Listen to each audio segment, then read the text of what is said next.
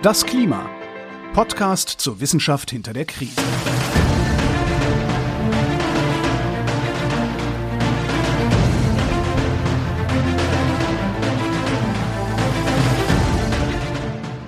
Hier ist das Klima, der Podcast zur Wissenschaft hinter der Krise.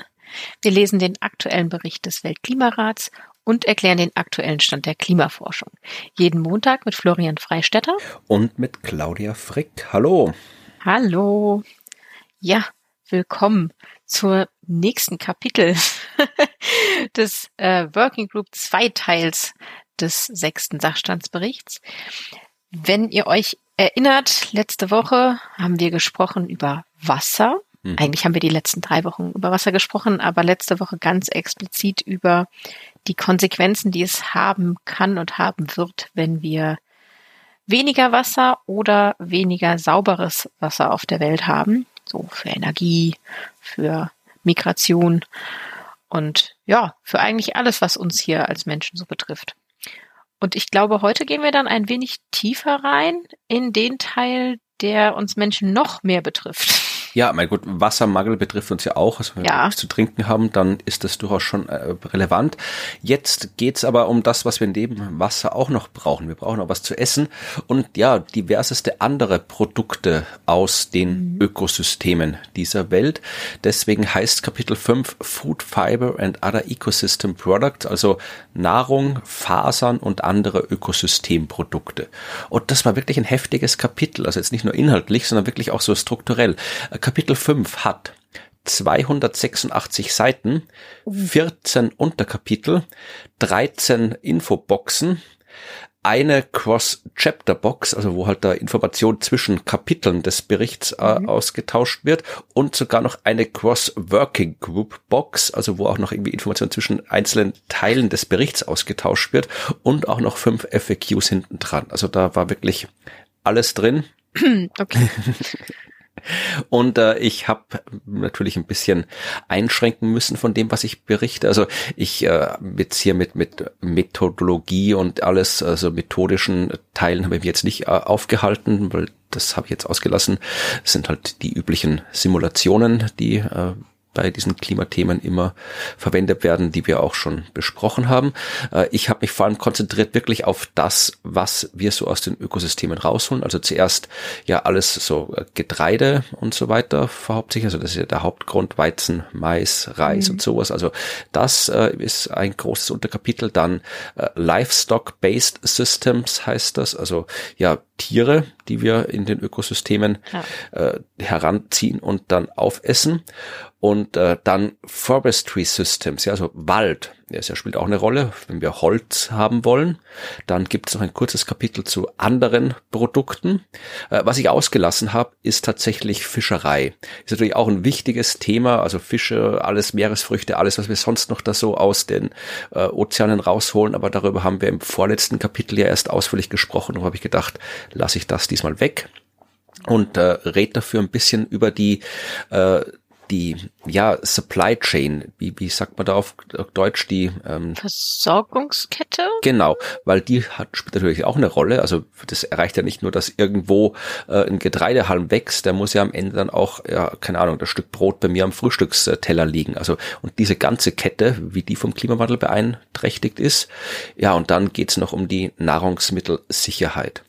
Dazwischen eingestreut, so ein paar ja Case Studies, Fallstudien, es tauchen immer wieder auf. Ich habe mir eine ausgesucht über Wein ähm, mhm. und über Kaffee wird es auch was geben, also alles, was wir so gerne haben. Ja, also das wird so das sein, worum es in diesem Teil des Podcasts gehen wird. Und äh, wie gesagt, wir können allgemein natürlich äh, mal logischerweise festhalten, dass äh, der Klimawandel natürlich auf unsere Nahrungsmittelproduktion und allen verwandten Themen eine Auswirkung haben wird. Und äh, nicht immer ist sie negativ, aber so gut wie immer ist sie negativ. Ja, äh, das heißt, ähm, ja, braucht man sich überlegen. Also mein Pflanzenwachstum und so weiter haben wir schon gesprochen, aber jetzt auch hier, ja, wenn es darum geht, dass du irgendwelche Kühe, Schweine, Hühner, was auch immer hältst, ja, dann hast du da zum Beispiel den gleichen Hitzestress, den auch wir Menschen haben. Und auch da haben wir schon in anderen Folgen drüber gesprochen, dass es teilweise dann so heiß werden wird und es eine Art von Hitze sein wird, in Kombination mit der Luftfeuchtigkeit, dass du nicht mehr draußen arbeiten kannst. Das betrifft dann natürlich auch die Menschen, die in diesen Industrien arbeiten. Das betrifft aber natürlich auch die Tiere dort, ja, die dann auch einfach sterben. Mhm. Das betrifft auch die Tiere, wenn jetzt die Ökosysteme sich so verändern, dass du kein Weideland mehr hast, ja, dann können die auch nicht mehr entsprechend gehalten werden. Stimmt, ja, ja, ja. Das genau. Hängt alles wieder zusammen. Genau. Meeresökosysteme, wie gesagt, die sind natürlich auch massiv betroffen. Das hatten wir alle schon in der vorletzten Folge, was da für Auswirkungen auf die Fischerei und so weiter existieren und noch kommen werden. Und ja, zur Einleitung vielleicht so ein paar schöne, schöne, schlimme Zahlen, wie immer, dass die Prognosen sagen, dass eben erstmal, wie wir ja schon wissen, die extremen Wetterereignisse häufiger und heftiger werden und bestimmte Bereiche der aktuellen Nahrungsmittelherstellung schon, ja, schon jetzt betroffen sind. Also es sind beyond the safe climatic space, also jenseits des sicheren Klimazustandes mhm. für die Produktion. Ähm, momentan geht man davon aus, dass, wenn wir jetzt so bis äh, Mitte des Jahrhunderts schauen, zehn Prozent der aktuell verfügbaren Fläche, wo äh, ja die wichtigen Getreidearten und die die die Nutztiere gehalten werden, dass die äh, nicht mehr verfügbar sein werden zur Mitte des Jahrhunderts. zehn Prozent, äh, wenn wir einen ähm, mit so, so einem mittleren bis schlechten Klimaweg gehen, was ja realistisch mhm. ist, dann haben wir, wie gesagt, Mitte des Jahrhunderts zehn Prozent weniger Fläche für unsere Nahrungsmittelproduktion, seien es Pflanzen, seien es Tiere, und Ende des Jahrhunderts äh, bis zu vierunddreißig Prozent weniger, ja, und wenn du ein Drittel weniger Fläche hast, um Nahrung anzubauen, davon aber ausgehst, dass die Bevölkerung da noch äh, ansteigen wird, dann kann man schon sehen, dass es kritisch werden wird. Ja, dann kommt natürlich auch dazu, das, was wir auch schon, wie gesagt, erwähnt haben, dass die Menschen, die arbeiten in diesen Betrieben, in dieser Industrie, dass auch da, wenn wir von drei Grad Erwärmung ausgehen, dann haben wir auch wieder ähm, in dem Zeitraum dreißig bis fünfzig Prozent Reduktion in der Arbeitskapazität, ja, weil du halt einfach zu warm ist, dass du nicht mehr arbeiten kannst. Ah, das heißt also so Klimabedingungen, unter denen man arbeitet. Genau. Okay, ja. Das heißt, du kannst dann nicht mehr irgendwie hier deine, deine äh, am Feld arbeiten, weil halt einfach mhm. das zu zu heiß ist, tödlich heiß ist. Ja, und ähm, wir haben äh, wieder Prognosen, dass äh, aktuell, also wenn wir den wirklich aller, aller, allerbesten Klimaweg gehen, den wir gehen können, dann werden die, dann werden wir im Jahr zweitausendfünfzig acht Millionen mehr Menschen haben, die äh, unter Hunger leiden oder Risiko laufen, Hunger zu leiden, als jetzt. Ja, also es werden auf jeden Fall mehr, selbst wenn wir, also nur durchs Klima jetzt, ja. Es kann auch natürlich andere Gründe geben. Wird auch im Bericht erwähnt, dass das ein Bereich ist, wo sehr viele Nicht-Klimafaktoren eine Rolle spielen. Aber nur durchs Klima, durch die Änderungen und Auswirkungen der Klimakrise werden wir selbst im allerbesten Fall, wenn wir alles tun, um die Krise in den Griff zu kriegen, zweitausendfünfzig acht Millionen Menschen mehr haben, die äh, Gefahr laufen, an Hunger zu leiden. Und im schlimmsten Fall, also nicht im schlimmsten Fall, ist nicht mal der schlimmste Fall, schau an, ist der mittlere Fall. Äh, im mittleren Fall, also wenn wir so einen mittelmäßigen mhm. Klimaschutzweg gehen, äh, sind es achtzig Millionen. Immer noch zu viele. Ja, es, es sind immer zu viele, ja. Ja. Ja, also das war mal so die allgemeine Einleit- Einleitung. Es schaut schlecht aus, ja. Und jetzt schauen wir es uns im Detail an und fangen mit den Crop-Based Systems an, also alles, was man halt irgendwie so am Feld anbaut, und da geht's jetzt wirklich vor allem um die wichtigen Getreidesorten, also die Major Crop Species, die tauchen immer wieder auf, das ist Mais, Reis, Weizen und Sojabohnen. Das sind so die vier, okay. vier großen Dinge, die man irgendwo anbaut, die halt äh, ja auch einen Großteil der gesamten landwirtschaftlichen Produkte ausmachen. Äh, allgemein, wenn man jetzt irgendwie alles zusammennimmt, ja, also wirklich Getreide, äh, Gemüse, Früchte, Kartoffeln, Wurzelfrüchte, alles, was man für für Öl braucht, ja, also irgendwie Olivenöl, Sonnenblumenkernöl, äh, Zuckerrohr, also alles, was da so als quasi ja Pflanzen für die Nahrung zur Verfügung steht, dann machen die tatsächlich achtzig Prozent des ja Energie Das der Energie, der Energieversorgung der Menschen aus. Ja, also das ist durchaus mhm. wichtig. Ja, und äh, in bestimmten Regionen ist es dann entsprechend auch noch mehr. Und auch was das Einkommen angeht, ja, ähm, ist es auch eine, eine wichtige spielt auch eine wichtige Rolle. Also da äh, sagt der Bericht, sechshundert Millionen landwirtschaftliche Betriebe in der Welt, für die ist das eine signifikante Quelle an Einkommen. Und das meiste ja, davon sind jetzt nicht irgendwelche großen Multikonzerne, sondern tatsächlich ja so klassische Familienfarmen, die es halt bei uns in Mitteleuropa nicht mehr so in der Form gibt. Da sind es teilweise wirklich große Betriebe, aber im Rest der Welt dann halt eher nicht. Ja, ja, ja, es gibt ja auch ganz, ganz viele kleine Bauern. Also ich glaube, auch hier gibt's die ja, aber die sind ja in größeren Verbünden zusammengeschlossen. Ja. Genau, also so, was hat man denn schon beobachtet? Ja, also wenn das sind eh die ganzen Folgen auf die Ökosysteme, hast ja du schon in äh, der vorletzten, vorvorletzten Folge erzählt. Mhm. Ähm, ja, also eins, was zum Beispiel wirklich jetzt relevant ist, dass halt die die äh, Lebenszyklen von bestimmten äh, Getreidesorten, Pflanzensorten äh, sich verändert haben, verkürzt haben, manche auch verlängert. Also da gibt's viel, was man sagen kann, aber äh, ich fand die Abbildung fünf Punkt drei sehr interessant, weil äh, statt dass man jetzt über die ganzen einzelnen Auswirkungen durchgehen, ist da alles zusammengefasst. Da sieht man tatsächlich eben für diese vier Sorten Mais, Reis, Weizen und Sojabohnen ähm, und dann auch noch Gemüsesorten für Wurzelgemüse, ja. für ähm, Bohnen. Ja, also das ist alles hier aufgelistet. Einerseits, andererseits äh, kategorisiert nach diversen Regionen, also Osteuropa, Westeuropa, Zentralasien, also die einzelnen geografischen Regionen. Und dann ist dort angegeben, äh, wie sich eben der Klima, die Klimakrise darauf auswirkt. Also positiv, negativ oder gemischt und dann halt einmal noch zusammengenommen. Ja, und wenn du jetzt erstmal nur auf die Spalte blickst, wo halt der das, das Totale draufsteht, ja. Also global. Genau, also es gibt immer, du kannst, kann man so, man kann, wir können mal die globale äh, Spalte anschauen, ja. Dann sehen wir, dass eben bis auf Reis, da sind die Auswirkungen gemischt. Bei allem anderen ist es negativ. Also auf alles andere, was wir so an Pflanzen anbauen, sind die Auswirkungen negativ, ja, global gesehen. Okay. Das ist nicht sehr schön. Und genauso, wenn du das anschaust, eben jetzt äh, so äh, aufgeteilt nach den einzelnen Regionen, da ist es auch in allen Regionen der Welt sind die Auswirkungen negativ, mit Ausnahme von Osteuropa, wo die Auswirkungen gemischt sind.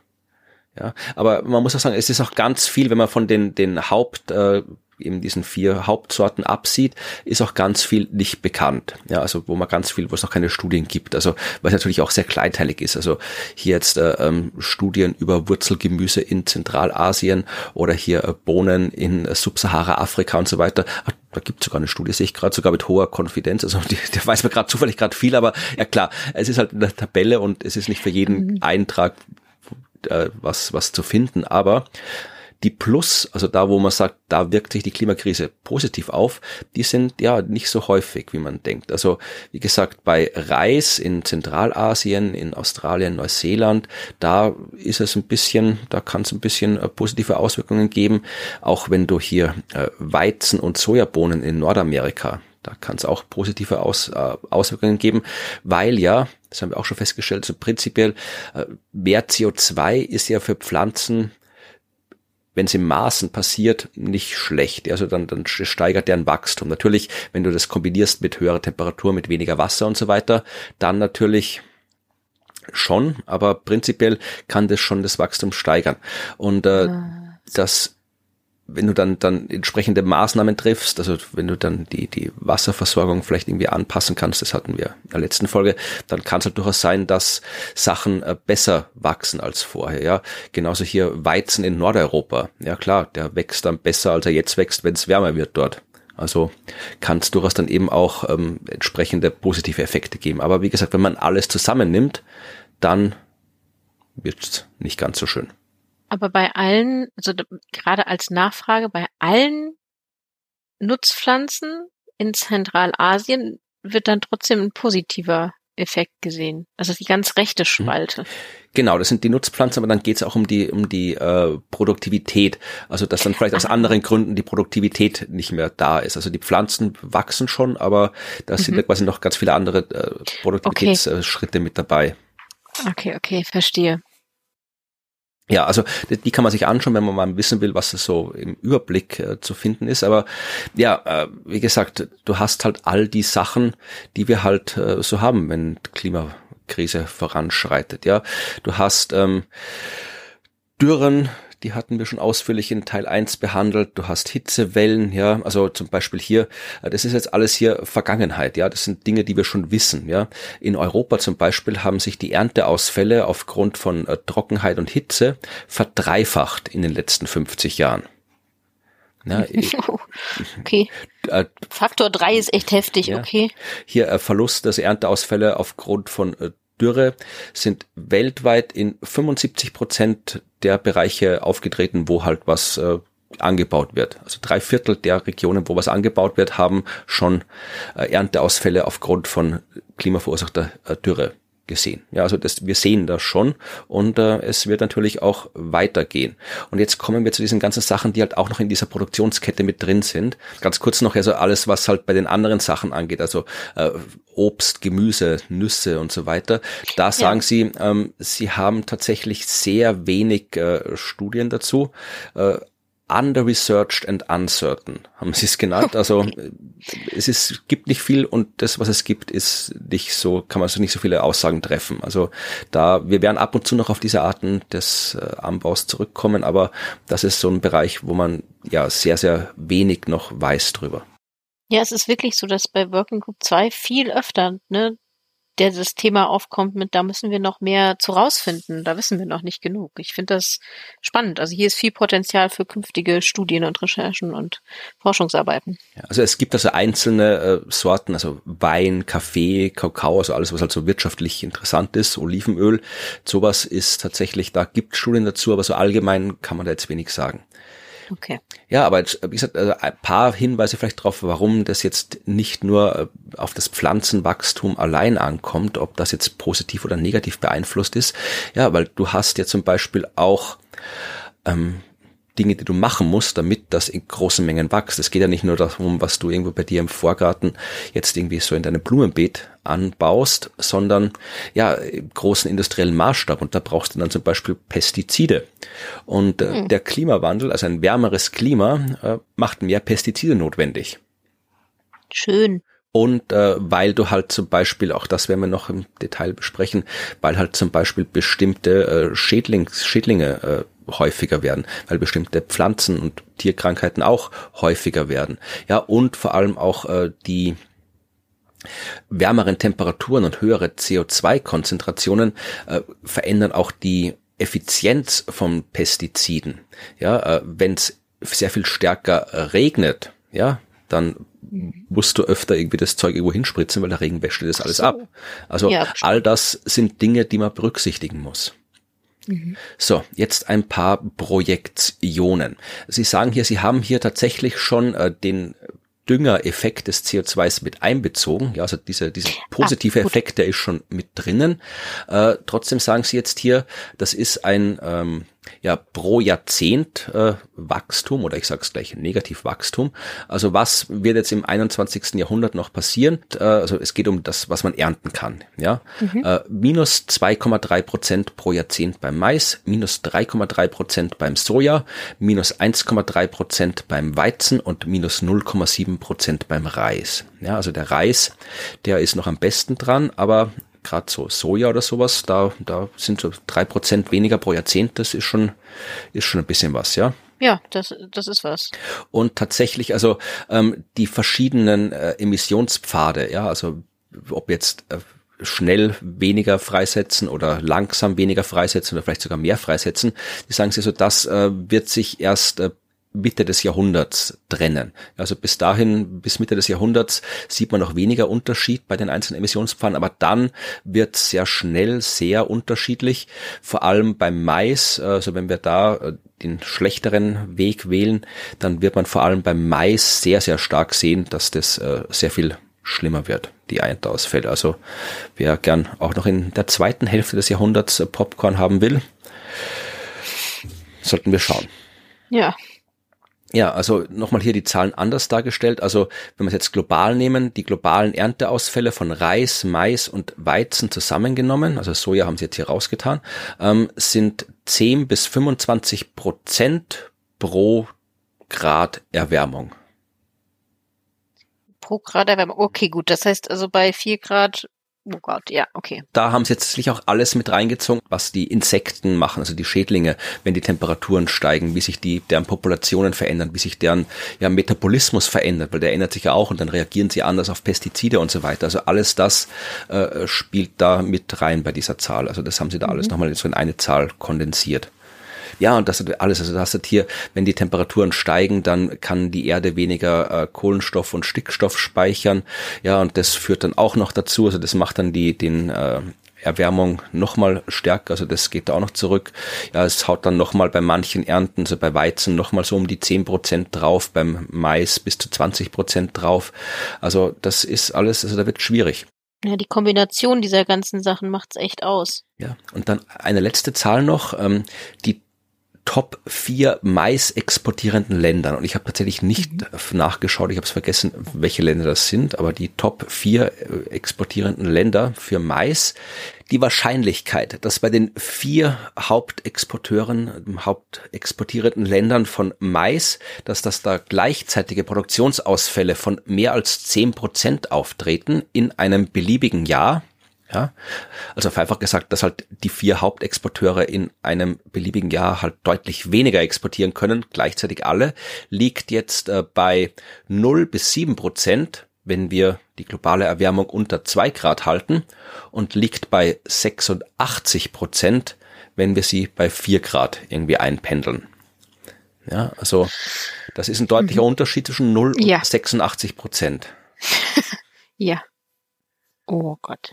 Ja, wenn man es vielleicht noch ein bisschen genauer wissen will, es gibt auch noch eine Abbildung fünf Punkt acht, die ist so ähnlich wie die Abbildung, die wir jetzt davor angeschaut haben, fünf Punkt drei. Auch das ist so eine Syntheseabbildung, wo man nochmal jetzt ohne diese ganzen ähm, äh, Hauptsorten, also Mais, Reis und so weiter, sondern nur hier Obst, Gemüse, ähm, ja so Früchte, Kartoffeln und äh, Süßkartoffeln, was noch so alles unter der Erde wächst, Sellerie, keine Ahnung, Nüsse.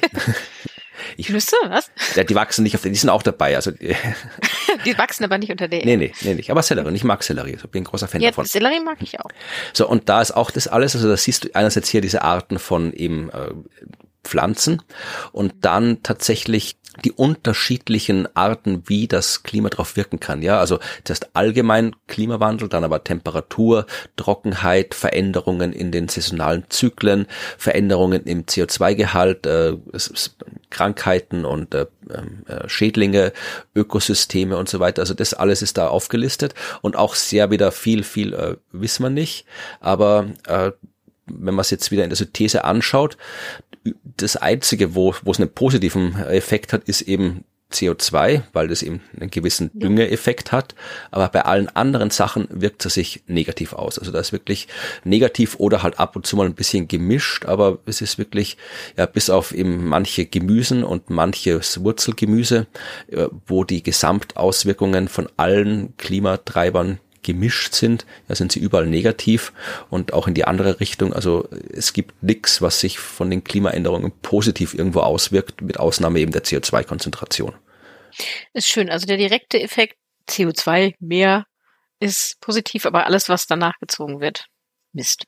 Gut. Was dann natürlich auch in Kombination, also wenn du alles mit allen nimmst, also für alle Pflanzenarten mit allen Klimatreibern, kommt dann natürlich auch negativ raus. Ja, gut. Ja, dann haben wir hier auch noch äh, die Cultural Ecosystem Services. Das war auch das, was wir beim Meer schon hatten, also die kulturellen Leistungen, mhm. dass man halt einfach, ja, simpel gesagt, gern am Meer spazieren geht, was halt für unser, für unsere physische und mentale Gesundheit durchaus relevant ist, dass man das machen kann. Und wenn man kein Meer hat, dann geht man halt im Wald spazieren, zum Beispiel. Ja, also das macht man gerade. Ja. In Deutschland stehen wir sehr auf Wald, in Österreich genauso. Das heißt, ähm, ja, also der, der deutsche Wald, definitiv, das ist schon, ja. Definitiv. Ja.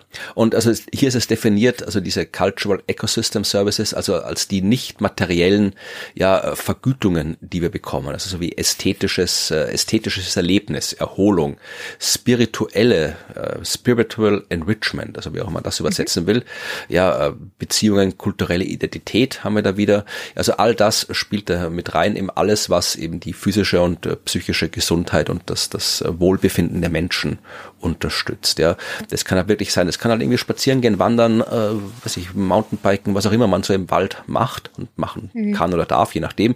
Das gehört dazu.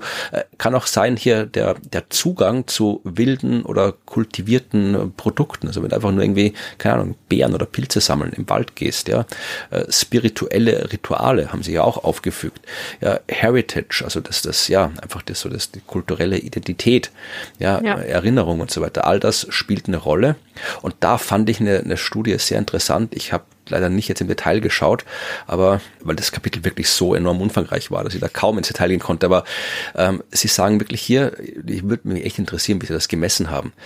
Dass, äh, also es geht also um Menschen, die in China, ah, Entschuldigung, nicht China, in Chile, in Chile Weingärten besuchen. Ja, weil Chile wird anscheinend viel Wein angebaut und kann ich bestätigen, dass so ein Besuch in einem Weingarten oder spazieren gehen in den Weinbergen und so, dass das sehr, sehr schön ist, weil ich wohne jetzt in einer Weingegend, ich bin aufgewachsen in einer Weingegend, also ich bin aufgewachsen, wo andere Kinder irgendwo im Wald oder auf der Wiese rumgespielt haben. Ich habe immer zwischen Weingärten gespielt, bis in ja, einem Wein, genau. Also, ich habe schon mal erwähnt, dass ich aus einem Weindorf ja, komme. Genau, genau. Wir sind ja, ja sehr weinlastiges äh, Podcast-Team, obwohl, wir, obwohl ich ganz, ganz selten Wein trinke. Ja, also ich kann absolut äh, verstehen, dass einem das äh, sch, äh, Spaß machen kann, dass man es schön findet, wenn man da so durch Weingärten spaziert oder die besucht. Ja. So, und jetzt äh, haben die gesagt, sie haben untersucht die Scenic Beauty Enjoyed, also das, also die, die szenische Schönheit, die die Besucherinnen und Besucher dieser Weingärten in Chile, ja, die die empfinden. Und die wird um achtzehn bis achtundzwanzig Prozent sinken bis zwanzig fünfzig. Die szenische Schönheit ist eine Metrik, die ich noch nicht getroffen habe. Ich versuche ja auch gerade nachzuvollziehen, was da, also wie das gemessen wird. Ja, also Sie sagen, also es wird auf jeden Fall so, äh, durch eben Trockenheit, durch höhere Temperaturen, durch äh, ja mehr Waldbrände oder Brände halt, bald ist da ja keiner, ähm, dass das halt äh, dafür sorgt, weil klar, wenn der, wenn der Weingarten irgendwie vertrocknet ist und halb abgebrannt ist, klar, dann finde ich ihn nicht mehr so schön, wie wenn er da so ist, wie er sein soll. Ja. Ähm, wie gesagt, ich weiß jetzt nicht, wie sie es genau gemessen haben, vielleicht haben sie da eben wirklich zuerst abgefragt, irgendwie was man schön findet und dann halt geschaut, wie wirkt sich das Klima auf das aus, was man schön findet, aber ja, fand ich interessant. Ja, ich finde das auch total, total interessante Messbarkeit. Also das zeigt ja mal wieder, dass diese Sachen messbar sind, auch wenn sie jetzt nicht so mit einem Messgerät direkt messbar sind, sondern man kann sie quantifizieren. Ja. Es bedarf halt ein bisschen anderer Arten der, des Herangehens an sowas. Ja. Und äh, das war jetzt ein Beispiel, aber wenn wir uns Tabelle fünf Punkt vier des Berichts anschauen, finden wir da noch äh, diverse andere ausgewählte Beispiele, wie eben sich die Klimakrise, die Auswirkungen des veränderten Klimas auf diese ähm, ja kulturellen Ökosystemdienstleistungen auswirken. Und da sind eben wirklich aus aller Welt Beispiele gebracht. Eben zum Beispiel, was ich gerade erzählt habe, hier die das ästhetische Empfinden der szenischen Schönheit in den Weinanbaugebieten von Chile oder Südamerika, aber auch, äh, tatsächlich taucht auch mal Österreich in dem Bericht auf, ähm, die gebirgigen Regionen von Österreich. Ja, also da ist die als Leistung quasi angegeben, das kulturelle und ästhetische Empfinden auf den alpinen ja, Weiden und die unterschiedlichen landwirtschaftlichen Landschaften und so weiter. Also das ist immer so tabellarisch aufgelistet. Zuerst, wo ist es? Die gebirgigen Regionen Österreichs. Was äh, kriegt man davon? Also diese kulturelle und ästhetische Empfindungen und Erfahrungen und so weiter. Was mhm. wird passieren? Ja, die Temperatur wird um eineinhalb Grad ansteigen von zweitausendacht bis zwanzig vierzig und äh, es gibt unterschiedliche Niederschlagsszenarien. Ja, und was äh, wird daraus passieren in dem Fall? Weiß man es nicht genau. Also sie sagen, es gibt so, so Trade-offs und zwischen Diversität und den Ökosystem-Services. Also die Diversität kann vielleicht sinken, dafür kriegst du dann vielleicht andere Dienstleistungen raus und so. Also da ist es, äh, hängt sehr vom Szenario ab. Aber so ist es da quasi gelistet und dann noch die Studie, wo es drin steht. Ja, dann gibt's auch hier die Wälder im südlichen Sachsen-Anhalt. Ach, okay. War ich auch schon. Das ist ja, wo ich gewohnt habe, Jena ist ja quasi im, dort, da ist man ja mit dem Fahrrad sehr schnell im südlichen Sachsen-Anhalt. Das ist wirklich mhm. eine schöne Gegend dort. Also da sind auch sehr viele Weingärten, ja, viele Wälder, so schöne Hügelchen und so weiter. Ja, und äh, da tatsächlich, fand ich überraschend, äh, das wird sich nicht signifikant ändern. Unter den meisten Szenarien, mit Ausnahme, wenn es wirklich sehr, sehr arg wird. Also wenn man jetzt wirklich ähm, irgendwelche, irgendwas, sich bestimmte Bereiche der, der Szenarien sehr stark intensivieren, dann kann das schon sein, dass der, der Wald irgendwie abstirbt oder sowas. Ja, ja, okay, klar. Ja, und eine noch, also da sind noch ein paar drin, ich erwähne eines noch, die, die nordöstlichen österreichischen Flutebenen. Das ist, also im Prinzip ist das einfach so die Gegend hinter Wien, wo keine Berge mehr sind. Also ich merke gerade, wie wenig Ahnung ich von der Geografie von Österreich habe, ja. ja. Also das ist da, wo ich wohne. Also genau da wohne mhm. ich in dieser, in dieser Region, die da beschrieben wird. Also wie gesagt, wo der Wienerwald, die letzten Ausläufer der Alpen zu Ende sind, südlich von Wien. Und dann hast du halt da so große Ebenen, die nach bis, sich bis Ungarn hineinziehen. Und das ist halt hauptsächlich ja so, so Wiese, bisschen Wald, ein bisschen Hügel sind schon da und dann kommt halt ja der Neusiedlersee mit seinen ganzen Schilfökosystemen und so weiter. Ja, und das ist natürlich ähm, tatsächlich äh, touristisch sehr wichtig, äh, erholungsmäßig sehr wichtig. Ja, also hier die ganze Gegend hier ist voll mit, ja, mit Wanderwegen, ähm, Radwegen, Mountainbikewegen. Äh, du hast ja überall Burgen in den Wäldern stehen, also äh, Cultural Heritage, also die, die kulturelles Erbe steht ja auch in der Liste mit drin. Ja, und natürlich der Neusiedlersee ist einer der Top-Tourismusregionen, Erholungsregionen für Leute in Österreich, für Leute aus dem Ausland. Also das tatsächlich ist schon eine wichtige Dienstleistung dieser Ökosysteme. Und auch da mhm. ist halt tatsächlich mit erhöhten Temperaturen zu rechnen. Ähm, du hast äh, Unterschiede, Verschiebungen im Niederschlag. Und auch da ähm, wird sich, äh, die schreiben sie, die Auswirkungen sind, dass tatsächlich die Landwirtschaft sich intensivieren wird, weil sich das eben alles so äh, verschiebt. Ja, das heißt, und intensivierte Landwirtschaft, wie sich das dann auf Tourismus und so weiter auswirkt, das hängt dann wieder davon ab, wie es genau abläuft. Ja, aber okay. Das ist eine interessante Tabelle, wo man dann, wenn man es wirklich mal genau wissen will, sich auch die, die entsprechenden Referenzen genau anschauen kann, die da alle noch angegeben sind, äh, damit man im Detail nachlesen kann, wie das alles gemessen wurde und so weiter. Aber fand ich interessant, dass man eben hier diese kulturellen Dienstleistungen auch nochmal im Detail aufgelistet hat mit so Beispielen, dass man sich auch was vorstellen kann drunter. Ja, genau. Jetzt habe ich auch eine bessere Vorstellung, was davon gemeint ist. Und dass sie überall die, die ähm, Referenzen dazu angeben, finde ich übrigens auch sehr schön. Und das zieht sich auch komplett durch. Das kann ich auch aus dem letzten Kapitel und davor immer nochmal sagen. In den Tabellen stehen immer die Referenzen genau rechts daneben, wo sie genau die Informationen herhaben. Ich weiß gar nicht, ob das bei den Tabellen, die wir vorher in Working Group eins hatten, immer der Fall war oder ob die nicht am Ende so in Blöcken aufgelistet waren. Das kann auch, ich glaube, das war oft, weil das waren ja dann eher jetzt Tabellen, wo es dann wirklich um Messdaten und sowas ging im ersten Teil und ich glaube, da war das dann wirklich eher so eben auch dann am Ende tabellarisch alles aufgelistet, weil es wirklich viele Messdaten waren. Ja. Hier ist es ein bisschen angenehmer so zum direkt reingucken quasi. Ja, so, äh, nachdem wir wissen, was jetzt alles für negative Folgen gibt, was kann man denn tun? Weil Kapitel zwei, ähm, Teil zwei des Berichts beschäftigt sich ja mit Anpassung, also wie kann man sich anpassen? Klar, man kann halt irgendwie äh, anders pflanzen, die, die Pflanz- und Ernterhythmen ändern, man kann andere Sorten anpflanzen, man kann die Bewässerung verändern und so weiter. Aber wenn man das alles zusammennimmt, also alles das, was unter dem Schlagwort Farm Management Practices äh, geführt wird, also wie man halt die Land, den landwirtschaftlichen Betrieb anders machen kann, um dem zu begegnen, dann tatsächlich, ähm, sagen Sie, reicht das nicht aus. Also das geht nicht äh, zusammen mit dem, was prognostiziert wird an Ernteverlusten. Äh, das lässt sich über alles, was man an Farmmanagement anpassen kann, nicht reinholen. Es reicht nicht. Verdammt. Okay. Etwas, was halt tatsächlich halbwegs effektiv ist, ist, dass man tatsächlich eben probiert, die Sorten zu verbessern. Ja, also Biotechnologie, Genetik, dass man wirklich widerstandsfähigere Sorten macht. Also nicht einfach nur jetzt irgendwie was anderes anpflanzen, was es schon gibt, sondern äh, etwas, was es schon gibt, äh, modifizieren. Ja, und äh, das, sagen Sie, kann funktionieren. Das Problem ist, dass äh, auch, da sind wir wieder bei deinem Thema, das ist auch ein Informationsproblem, weil eine große Firma, die irgendwo ein halber amerikanischer Bundesstaat gehört an äh, Feldern oder sowas, die kann ja sich sowas leicht leisten, aber reicht ja nicht, wenn das dann irgendwie eine Firma macht, sondern es muss ja dann auf die ganze Welt quasi verteilt werden, ja. an gewandt werden. Und dieser Informationsmuss, der muss da sein. Es muss auch die Expertise da sein und so weiter. Und da ist halt die Frage, ja, wird das gemacht werden? Wird das frei, die Information freigegeben werden? Wird das verteilt werden? Weil ansonsten sind wir wieder genau da, dass eben die äh, am vulnerabelsten empfundenen Gruppen und Länder, da wo die, die kleinen äh, Betriebe sind, die ärmeren Betriebe sind, die noch stärker darauf angewiesen sind. Das werden genau die sein, die dann nicht davon profitieren können.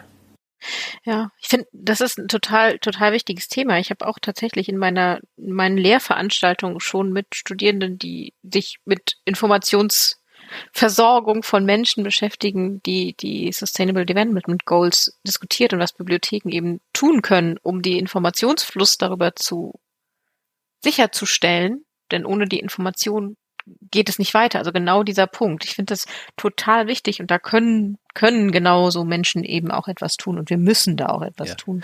Also die Autorinnen und Autoren dieses Kapitels sind dann eher pessimistisch. Also sie schreiben hier, und ich zitiere es jetzt mal im Original, also all das, sie sagen, es ist unlikely to be addressed by the private sector and will require more public investment and adjusting to the local social ecological system. Also die privaten Firmen sagen, sie werden sich eher nicht drum kümmern. Das heißt, die, ja, die, die Regierungen müssen da irgendwie eingreifen und dafür ja. schauen, dass das funktioniert. Und sie schreiben auch noch, dass die moderne Biotechnologie keine äh, Skalenneutralität demonstriert hat, die nötig. Was heißt denn das? Ja, ich komme gleich dazu. Also die Scale Neutrality, die nötig ist, um halt auch die die kleineren ähm, landwirtschaftlichen Betriebe äh, zu äh, eben das auch denen zu helfen, ja, wahrscheinlich, dass es sich halt einfach nicht so leicht nach unten skalieren lässt, ja, dass eben eine große Firma äh, sowas leicht machen kann, die vielleicht eine eigene Forschungsabteilung hat, ja, aber wenn du äh, irgendwo in Asien bist ah, und ein okay. kleines, kleine, kleine, kleinen Bauernhof hast, ja, dann wirst du da vielleicht nicht so leicht drankommen. Wieder so eine dieser finanziellen Fragen, wie wir sie bei der letzten Folge auch hatten. Ja. Sie sagen halt, also das ist halt diese, diese fehlende Skalenneutralität ist zurückzuführen auf eine Kombination eben von ähm, Restriktionen, die von ja Copyright auf quasi ja. äh, in diesem Fall genetische Informationen ja. kommen, äh, Kom- Kommerzialisierung und so weiter und äh, dass die großen Firmen halt auch nur auf eine kleine Zahl von äh, Sorten äh, quasi sich konzentrieren, aber die kleineren Betriebe ja alles Mögliche anpflanzen. Oft. Ja. Das heißt, wenn ja. jetzt irgendwie die große Firma sich hinsetzt und sagt, wir machen jetzt äh, hier, keine Ahnung, äh, Weizen, klimasicher, du aber jetzt irgendwelche lokalen Sorten anbaust, dann hilft dir das auch nicht, wenn du den sicher, du kannst den, den Weizen anbauen, aber dann haben wir halt nur noch Weizen und wäre auch praktisch noch was anderes als Weizen auch noch hätten. Ja, das stimmt wohl.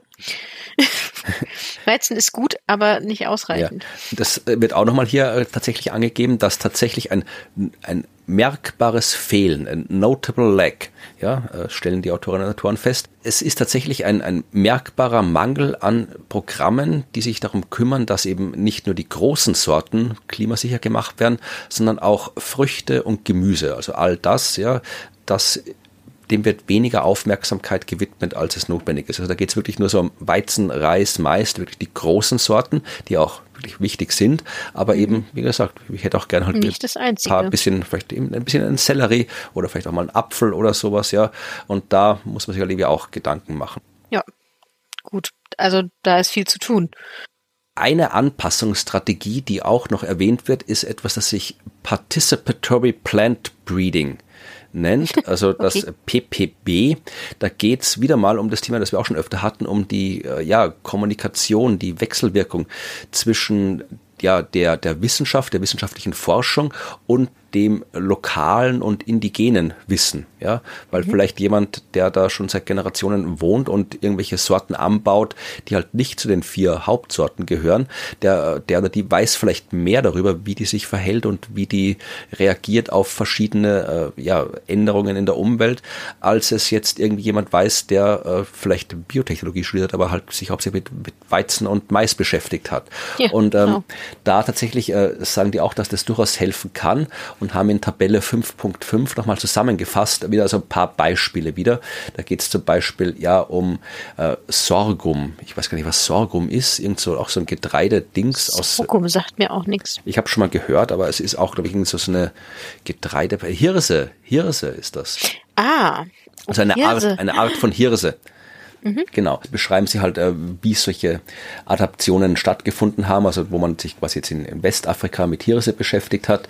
Da, also dass die, da haben halt irgendwie lokale Farmer mit Wissenschaftlerinnen und Wissenschaftlern zusammengearbeitet und haben dann am Ende halt wirklich ja dadurch dann eben eine Sorte geschaffen, die halt tatsächlich höhere Ernte gebracht hat. Gleiches in Südamerika mit Kartoffeln.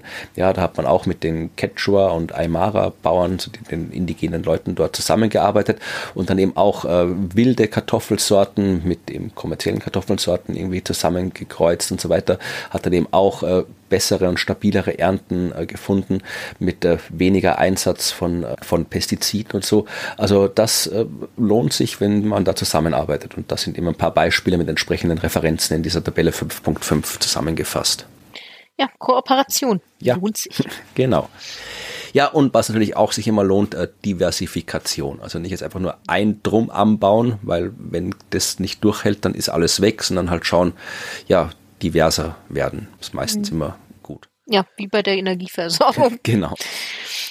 Ja, soweit zum Gemüse und zu den Pflanzen. Jetzt kommen wir zum Fleisch. Ähm, da geht es eben um die Nutztierhaltung. Die äh, versorgt neununddreißig Prozent der Menschen mit Protein und macht achtzehn Prozent des äh, Kalorien, der Kalorienaufnahme auf weltweit. Also gar nicht mal so viel, wie man denkt in einem Land Nö, wie Österreich und Deutschland, so wo wir halt ständig Fleisch essen oder Fleisch haben. Aber anderswo ist das halt nicht so. Da spielt das Fleisch nicht so sehr eine Hauptrolle. So, ja, ähm, auch da haben wir die gleichen Probleme. Wir sehen jetzt schon, dass die steigenden Temperaturen, den Hitzestress äh, in den äh, ja, domestizierten Spezies ähm, entsprechend erhöhen, was die Produktivität ähm, verringert. Ja, klassisches Beispiel Weideland. Ja, wenn du Tiere hast, die weiden müssen, brauchst du Weideland. Wenn die Klimakrise da das macht, was sie also macht, dann wächst auf dem Weideland weniger Gras. Du hast weniger Futter für deine Tiere. Äh, die mhm. Mobilität deiner Herden ist reduziert. Die Produktivität sinkt dadurch. Das Risiko steigt für Krankheiten. Das verringert den Zugang der Tiere zu Wasser und Zucker und so weiter. Ah, Zucker, Futter. Ja, die Tiere wollen auch mal was Süßes.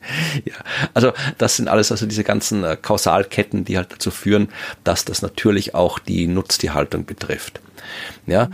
Hier steht auch, dass so die, die meisten Tiere, die wir so halten, ja, äh, haben so Komfortzonen temperaturmäßig, die bei zehn bis dreißig Grad liegen. Wenn es höher wird, dann essen die Tiere weniger, drei bis fünf Prozent pro zusätzlichem Grad Temperatur. Und damit ist jetzt wirklich halt Thermometertemperatur gemeint, nicht jetzt irgendwie globale Erwärmung. Ja, also okay, also wirklich vor Ort. Ja, ja. Äh, drei bis fünf Prozent weniger Nahrungsaufnahme, was natürlich dann eben die Produktivität und die Fertilität ähm, beeinträchtigt, mhm. was ja beides wichtig ist.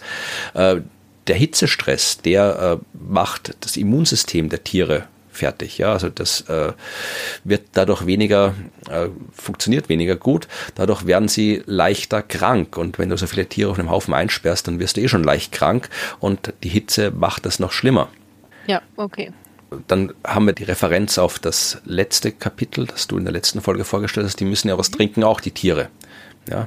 Und, korrekt. Ja, und äh, all das, was du in der letzten Folge über die Probleme mit der Wasserknappheit äh, erzählt hast, betrifft selbstverständlich auch die Tiere, weil ja, die trinken genauso. Also das spielt da dazu. Und dann, ähm, ja, fand ich auch ein bisschen erschreckend, diese Zahl. In den letzten fünfundsiebzig Jahren sind mhm. über zweihundertzwanzig neue zoonotische Krankheiten entstanden. Ja, also wirklich halt äh, Krankheiten, die halt da irgendwie so aus äh, diverser Interaktion von, von Tieren entstehen, ja, wo wir mit hoher... Von Tier zu Mensch überspringen. Ja, können die auch, ja. Also in dem Fall geht es tatsächlich halt auch vor allem über äh, Krankheiten, die halt damals erstmal Tiere befallen. Ja, mhm. aber wie gesagt, es sind halt wirklich viele. Die meisten davon sind eben bei eben den, den äh, Nutztieren äh, identifiziert worden, aber halt auch manche bei Wildtieren und ja, ähm, das betrifft halt auch alles, äh, wird halt auch alles auf den Klimawandel verstärkt. So, was machen wir dagegen? Interessanterweise gibt es da nicht so viele Informationen. Also das ist auch ein Bereich, der ein bisschen unterforscht ist, was ich angesichts der äh, industriellen und wirtschaftlichen Relevanz äh, ein bisschen interessant Stimmt. fand. Aber ja, da gab's, gab's nicht so viele verlässliche Informationen dazu. Ähm, unterschiedliche Arten, wie bei den Pflanzen, auch da nicht alles immer, nicht, nicht immer extreme Mono- und Massentierhaltung. Und was ich auch interessant fand, also man unter Weideland restaurieren und so weiter, klar, Ökosysteme wiederherstellen, das hilft immer. Was ich auch interessant fand, auch hier angepasstere Arten. Also es ist wahrscheinlich bei, bei Tieren nicht ganz so einfach und vielleicht auch ethisch relevant und interessant, ob man die einfach mal so genetisch modifizieren kann. Aber andererseits, wir bringen sie um und essen sie. Also da muss man sich bei der genetischen Veränderung ethisch auch nicht mehr viel viel Gedanken machen. Ähm, aber was ich interessant fand, also es gibt ja auch Arten, die allgemein angepasst sind an andere Bedingungen. Und sie sagen hier Kamele. Ja, also man könnte auf Kamele umsteigen in manchen Regionen. Geben auch Milch, kann man auch essen. Ja, ja. Dann werden wir hier Kamelherden über die, die Felder laufen sehen. Naja. Ich versuche mir gerade vorzustellen, wie künftig in Österreich anstatt den Kuhweiden an den Hängen Kamele. Naja, okay. Ja, ob dann die Schokolade dann auch äh, lila Kamele hat? Oh. Hm. Das ist mal eine interessante Entwicklung. Aber ja, eine schöne Marketingstrategie. Ja, und auch da hier äh, kann man sich das in Tabelle fünf Punkt sieben ein bisschen äh, beispielsweise äh, beispielhaft anschauen. Ja, dass man halt auch da probiert, spezielle, äh, ja, hier äh, Tierart, so Schafe, sagen sich hier, so züchtet, dass sie halt ein bisschen Stress, Hitzestress toleranter werden, dass man auch hier, da ist ein Beispiel für eine genetische Modifikation, dass man äh, in der Karibik, ich habe gar nicht gewusst, dass da auch so viele Kühe rumlaufen, aber dass man in der Karibik eben eine spezielle Holstein-Kuh äh, züchtet, die halt dann äh, eine eine höhere Thermotoleranz hat, ja, also ah ja, die den Hitzestress nicht so abkriegen, ja. Da hatten wir ja diesen Hitzeindex ja. Und so. Ja, ich mhm. fand das Wort Thermotoleranz, das klingt so technisch, aber Klingt, ja. klingt interessant, aber hey. Und auch da das Gleiche, was wir auch mit den Pflanzen hatten, dass man hier auch wirklich die lokalen äh, Variationen, die lokalen Spezies hernimmt äh, und da vielleicht auch schaut, dass man durch Kreuzungen ein bisschen äh, adap- bis angepasstere Arten bekommt und dann eben ja die die äh, Species Switching nennen sie das, also ja. eben die die Sorten, Sorten, wie heißt das, Pflanzen, Spezies austauscht, dass man halt dann wirklich eben von Rindern zu Kamelen äh, umsteigt, ja, oder irgendwelche äh, im Mittelmeerraum dann vielleicht mehr hitzeresistentere Ziegen nimmt, mhm. äh, wenn es die denn gibt.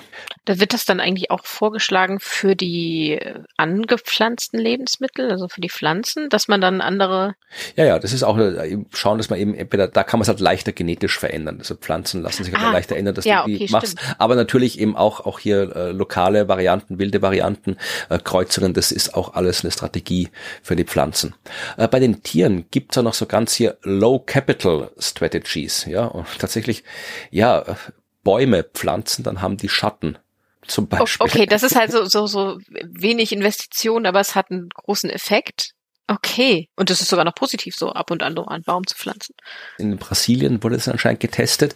Da haben sie wirklich gesagt, also wenn man verschiedene Bäume quasi auf die richtige Art und Weise anpflanzt und dann irgendwie abstimmt mhm. mit dem Ökosystem und mit den Tieren und so weiter, dann haben die äh, immerhin äh, zweiundzwanzig Prozent des, äh, ja, der, der, der thermischen Auswirkungen auf die Tiere dadurch wegbekommen. Ja, das ist doch schon mal was. Ja, finde ich, also finde ich gut. Also das ist natürlich, ne, wie du gesagt hast, immer wieder so ein Abwägen zwischen, ist das an dem Ort gut und sinnvoll für die anderen Syst- Ökosystemteile? Und dann muss man wirklich, das ist so diese Konkurrenz zwischen den Sektoren, ne? Überlegen, wollen wir jetzt eher die, die Nahrungsmittelsicherheit über die, das Vieh oder wollen wir eher die Ähm, Wasserqualität, die sich vielleicht verändern kann, wenn wir zu viele Bäume da pflanzen. Aber ich finde es super spannend zu sehen, an welchen Schrauben man überhaupt drehen kann, bei welchem Punkt. Genau. Und bevor jetzt äh, jemand äh, anmerken möchte, ja, warum hören wir denn nicht auf, die zu essen? Ähm, das ist ja auch eine Anpassung, da kommen wir noch drauf.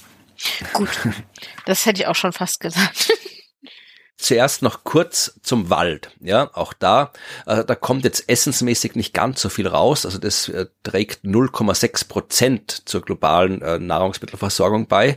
Die Produkte, die im Wald wachsen, das sind halt wie so Beeren und Pilze und sowas wahrscheinlich, aber natürlich äh, in anderer Hinsicht bei den die wir nicht essen, ja, da ist es natürlich relevant. Also alles, was mit Holz an sich ist, ein wertvoller Rohstoff, ja, da machen wir ganz viel mit Holz. Mhm. Und das ist halt dann auch wichtig, was mit dem passiert. Und da ist es auch schwer. Also das einerseits kann, können die Auswirkungen von, für das Klima äh, auf die Wälder gut sein, aber auch schlecht. Es kommt halt ganz drauf an, wo man schaut, ja. Also in Sibirien zum Beispiel, ja, da äh, führt die, der Klimawandel eher zu einer äh, höheren Produktivität, weil ja, da wird's wärmer, da wächst es leichter. Ach, ja, also äh, gut. Anderswo, wo jetzt das, die Klimakrise zu mehr äh, Waldbränden führt, klar, da ist es eher schlechter für die Wälder. Also das ist, da kann sehr gemischt sein. Man hat auf jeden Fall schon die Verbindung wissenschaftlich seriös herstellen können zwischen eben höherer Baumsterblichkeit mit äh, wärmeren und trockeneren Bedingungen für die Wälder. Also dass äh, die Verbindung existiert, die konnte man nachweisen. Also wenn es öfter wärmer und trockener ist, dann kriegst du auch stärkeres Baumsterben. Okay, ja. Gut. Äh, ein Beispiel dafür ist eben wie die Dürre von zweitausendachtzehn in Europa, die äh, eben zu einer tatsächlich einer, einer signifikanten Bräunung der Vegetation, wenn ich es mal übersetze, das ist jetzt nicht das, was wir im Urlaub haben wollen, äh, dass wir signifikant gebräunt zurückkommen wollen werden, sondern da geht es um die Blätter, ja, und ja. Äh, einer einer weit verbreiteten Baumsterblichkeit, also das habt ihr da gezeigt. Ja, das das gab's doch auch, also ich bin mir gerade nicht sicher, ob es zweitausendachtzehn oder zweitausendneunzehn war. Aber diese diese große Trockenheit, da gab es ja auch eine Satellitenaufnahme, die, ähm, wie heißt unser Astronaut? Alexander? Ja, unserer heißt Franz Fieberg, wir haben nur einen, aber ja, genau, wie heißt Menge. Alexander äh, Gerst. Alexander Gerst, genau. Alexander Gerst hatte ein, eine Satellitenaufnahme getwittert, wo man gesehen hat, wie braun es tatsächlich schon von der Satellitenaufnahme über Europa aussah.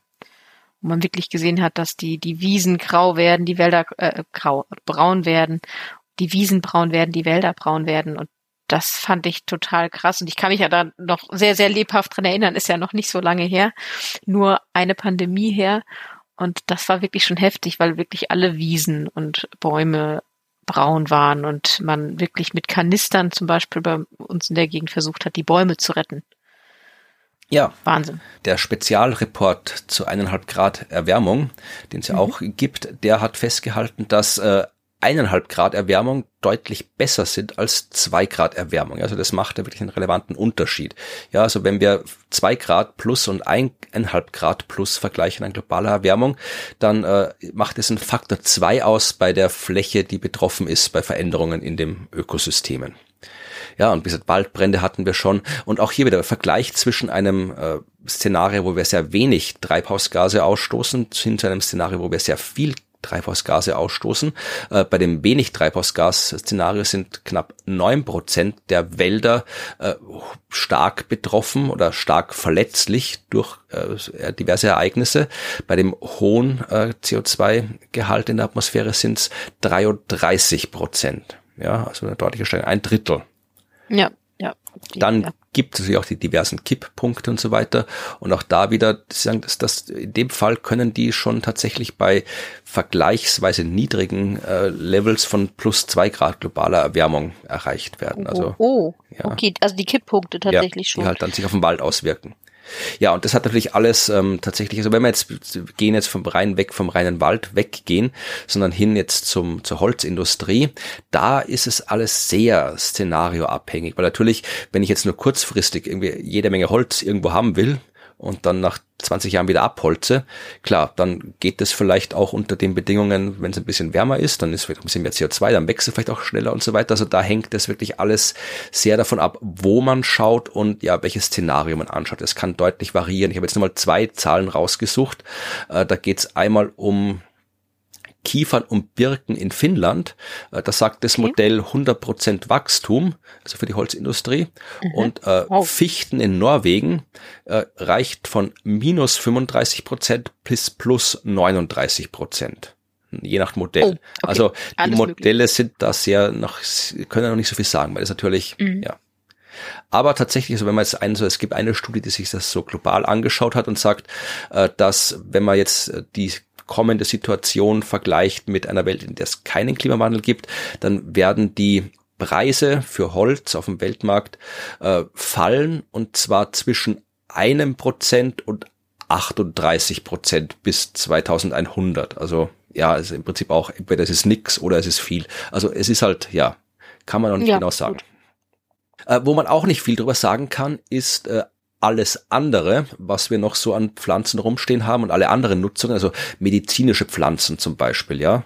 Ähm, da geht's ein bisschen auch in die Richtung so diese traditionelle Medizin, die man immer aufpassen muss, ob man das auch wirklich Medizin nennen will. Aber zumindestens in der Realität ist das, was viele Menschen auf der Welt als Medizin nehmen, und viel pflanzliches Zeug wirkt ja auch definitiv als Medizin. Also ja, wenn man es nicht allzu oft verdünnt ja. und schüttelt. Wird aufgeführt als Nutzung. Man weiß nicht wirklich viel drüber, was passieren wird. Gleiches für Harz und Gummi. Und da geht es jetzt nicht unbedingt so um Reifen oder sowas. Ja, also das ist ja dann meistens eher schon chemische Industrie. Aber so als Naturprodukte, ja, also Weihrauch zum Beispiel war eine der Sachen, die da quasi als Harz äh, erwähnt worden ist. Äh, okay. Das ja. ist ein wichtiger Teil, macht irgendwie so ein Viertel bis, bis ein Fünftel des totalen Haushaltseinkommens in Teilen von Äthiopien und Sudan aus. Ja, aber ist am Aussterben, okay. ja, also. Okay. Krass. Gut, wieder, wieder was total Neues gelernt. Ich bin fasziniert. Bei, bei den, bei den ganzen wirklich wilden, also Wild Food nennen sie es, ja, also wirklich halt alles, keine Ahnung, wenn du wirklich Beeren sammeln gehst im Wald oder weiß ich nicht, keine Ahnung, mhm. dir, dir, einen, dir einen Hirsch schießt, ich weiß nicht, ob es auch dazu zählt, äh, wo es erlaubt ist. Also aber da, was halt Wildlebewesen sind, weiß man allgemein nicht so viel, ein bisschen was, äh, kann man sich in Tabelle fünf Punkt zehn anschauen. In Tabelle fünf Punkt zehn ist wieder mal so ein bisschen was äh, zusammengestellt, nicht vollständig, aber da sieht man halt so Regionen und was halt unter dieses äh, ja Wild Food fällt, was man so finden kann. Also es geht los wirklich von ja äh, Seehunden in der Arktis, klar, die gelten dort als äh, Lebensmittel, die werden dort gejagt, dann alle anderen, Wal, Walross, Beluga und so weiter, also ganz viele mhm. Fische, die da gejagt werden. Die habe ich mir jetzt nicht so angeschaut, weil das mache ich selten, genauso irgendwie Rentiere und Karibus. Aber was macht man hier bei uns? Man geht Pilze sammeln. Ja, also es ist eine sehr lange Tabelle, da ist alles mögliche, da ist hier wie Lachs in den Flüssen, äh, hier Eicheln von den Bäumen, wilder Reis, ähm, in Afrika jede Menge Zeug, von dem ich noch nie gehört habe, irgendwelche Wurzeln, die man dort isst, die man bei uns aber nicht bekommt, Baobab, Bäume, Shea, ja, ist auch eine wichtige so mhm. kosmetische Pflanze und so weiter. Und dann, wenn wir die Tabelle, die ein paar Seiten geht, äh, runterscrollen, landen wir irgendwo bei den Pilzen.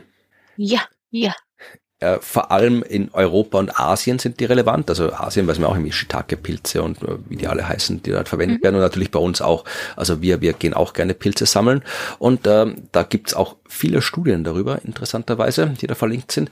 Äh, eine ähm, interessante Information für alle, die es gern luxuriös haben. Äh, achtundsiebzig bis hundert Prozent Rückgang bei der Trüffelproduktion gegen Ende oh. des Jahrhunderts. Nicht schön, nicht schön. Ja, ich stehe gar nicht so auf Trüffel. Aber hm. und das, was was was Menschen ja. wie ich leisten können, oder du wahrscheinlich auch, in der Trüffelschokolade oder sowas, das oder Trüffelaroma für die Nudeln, das ist ja eh alles chemisch. Also das hat er nie einen ja, Trüffel, genau, hat er nie so Trüffel gesehen. Nicht der Trüffel, ja, genau. Das, ja. das wird es wahrscheinlich weiterhin geben. Nur genau, ja. ja. Also wer gern wissen will, wie es da mit diesen ganzen wilden Lebensmitteln und wilden Tieren aussieht, kann diese Tabelle fünfzehn ein bisschen durchscrollen, die ist sehr lang. Boah, die ist wirklich lang. Oh Gott, oh Gott, ja, ich sehe es gerade. Okay, mehrere Seiten, viel Vergnügen.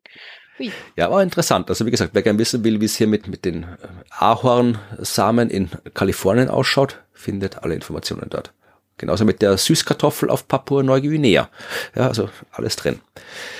Cool. So, jetzt haben wir, wie gesagt, die Ökosysteme in den Meeren, Fische und alles lasse ich aus, äh, sondern gehe jetzt wirklich zur, äh, ja, Produktionskette zur Versorgungskette, weil äh, das Ding wächst irgendwo, da läuft irgendwo rum, und dann landet es irgendwann als Nahrung bei uns zu Hause, und dazwischen passiert ganz viel, und das wird auch alles vom Klima betroffen. Ja, fängt damit an, dass, bleiben wir jetzt mal bei den Pflanzen, du erntest irgendwas und dann liegt's halt bei dir am Bauernhof rum. Das wird ja nicht sofort am Bauernmarkt verkauft. Ja, oft muss es ja auch erst nee. verarbeitet werden. Das heißt, es liegt rum.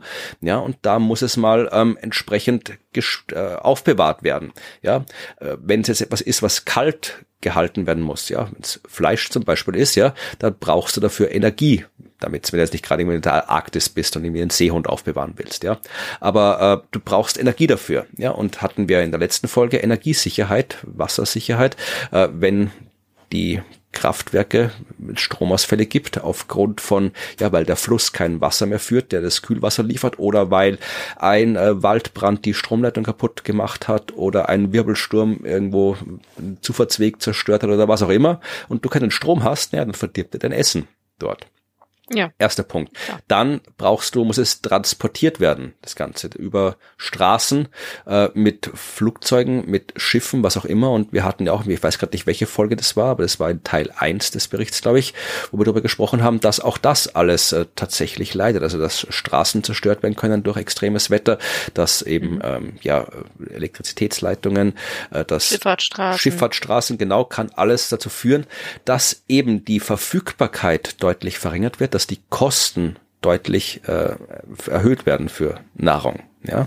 Mhm. Und tatsächlich ähm, unterscheiden sie auch Food Loss und Food Waste. Ja? Also Loss ist das, was quasi direkt nach der Ernte quasi nicht weiterverwendet wird.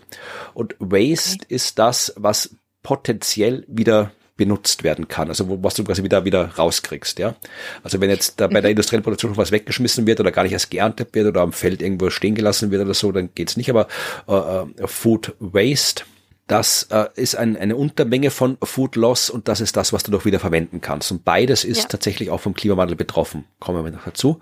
Äh, wir kommen jetzt erst zu den schönen äh, diversen äh, Pilzen und anderen er- Krankheitserregern, die dann Essen so befallen können. Oh, okay, gut, wow, ja. Also Mykotoxide zum Beispiel, das äh, kommt von diversen giftigen äh, Pilzen. Äh, die können, äh, findet man auf vielen ja, Pflanzen, Weizensorten, können halt diverses äh, Essen äh, kontaminieren, können auch das Essen kontaminieren, das du äh, Tieren gibst. Ja, also ist generell schlecht für menschliche und tierische Gesundheit. Und, äh, wen überrascht, Klimawandel beeinflusst erstens äh, das Wachstum dieser Pilze, also die wachsen mehr, und ja. äh, sie breiten sich auch geografisch äh, aus dorthin, wo sie vorher noch nicht waren. Oh. Ja, also. Okay, also auch die Pilze m- bewegen sich in neue Gebiete. Ai. Und äh, tatsächlich, also äh, Sie sagen, äh, für Europa ist das eine Schätzung, dass äh, ein das Risiko dieser äh, Aflatoxin Contamination, also diese spezielle Art von dieser, äh, dieser, diesen Krankheitserregern, die wird bei Mais, wenn wir zwei Grad wärmer haben, und da müssen wir uns anstrengen, wenn wir das erreichen wollen, das zwei Grad Ziel, ja, also beim, und zwar, genau, maximal, ja, dafür müssen wir ja. uns anstrengen, für das andere nicht. Ja, ja. Ähm, dann haben wir äh, einen Anstieg dieser Verseuchung durch diese Gifte beim Mais von vierzig Prozent. vierzig Prozent wird's über das legale Limit steigen. Also was, ein bisschen was darf drin sein, aber es geht vierzig Prozent drüber, wenn wir zwei Grad mehr haben. Ja, aber dafür gibt's wahrscheinlich eine ganz einfache politische Lösung. Wir setzen einfach die Grenzwerte hoch. Genau. Oh Gott. Ja. Ja, was wir noch haben, also so Salmonellen und Campylobacter, also die ganzen schönen Dinger, die wir nicht haben wollen, mhm. ist am Essen. Auch das, äh, die werden viel häufiger auftreten, wenn die Temperaturen steigen.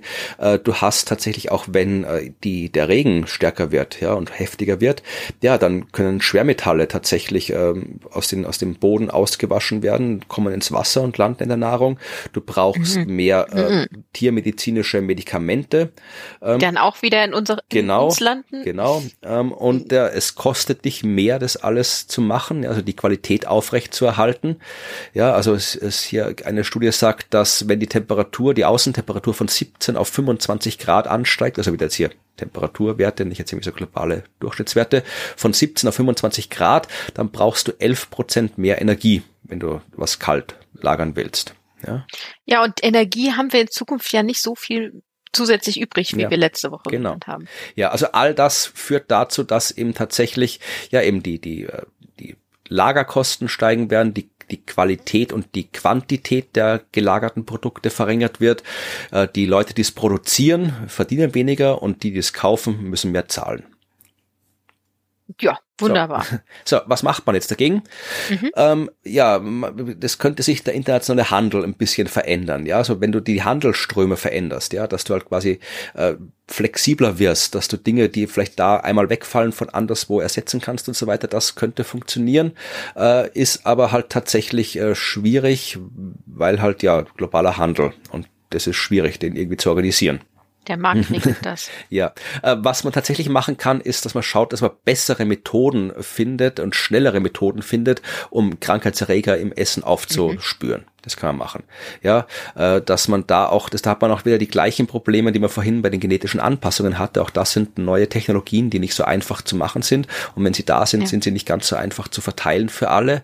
Aber ja, es gibt auch Initiativen, One Health nennt sich das, die halt genau schauen, dass sowas passiert, dass eben wirklich ähm, auch auch der die, die das Spannungsfeld von äh, Nahrungsmittelsicherheit und Nahrungsmittelverschwendung, dass das ein bisschen verringert wird und so. Und auch da gibt's eine Abbildung fünf siebzehn, die das nochmal zusammenfasst, ja, was man in den einzelnen Schritten tun kann. Also da sieht man wirklich der Reihe nach, so, es gibt Produktion, Ernte, Weiterverarbeitung, Lagerung und Transport, und darunter ist jeweils gelistet, was man machen kann. Ja, Produktion hatten wir schon, dass man eben verschiedene äh, andere Sorten aussucht und so weiter. Bei der Ernte, dass man auch da wirklich den die die entsprechenden Pflanzzyklen und Erntezyklen ein bisschen besser abstimmt und so weiter. Bei der Weiterverarbeitung, dass man eben das Produkt so weiterverarbeitet, dass es lange länger haltbar ist. Ja, dann hast du vielleicht nicht mehr irgendwie das, das frische, unverarbeitete Produkt liegen, sondern halt irgendwie schon so, wie man es früher gemacht hat, ja, dass das irgendwie eingesalzen, eingemacht oder sonst irgendwas, ja, Marmelade daraus gekocht ja. oder sonst irgendwie was, dann hält's länger. Ja, bei der Lagerung eben auch, ja, wirklich äh, schaut, dass man tatsächlich ja, die Kühlkette einhalten. Gut, das ist jetzt auch schon, kann man jetzt auch machen, braucht man nicht auf die Klimakrise warten, aber spannend ja. jetzt. Ja, aber es wird dann noch wichtiger ja, natürlich, genau. wenn, wenn, ja. Ja, und dann Transport halt irgendwie die Infrastruktur ein bisschen verbessert, äh, die ganze Logistik verbessert und so weiter. Also so, so Maßnahmen, die man halt da machen kann. Ja.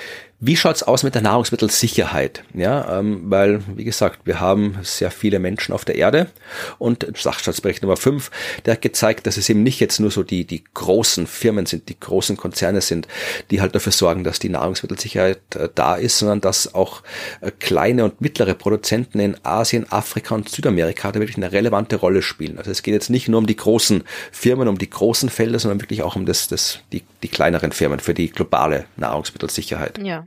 Was die Nahrungsmittelsicherheit angeht, haben wir auch schon festgestellt, also die A, da brauchst du Menschen, die arbeiten, damit Nahrung da ist. Und äh, das äh, findet meistens im Freien statt oder sehr oft im Freien statt.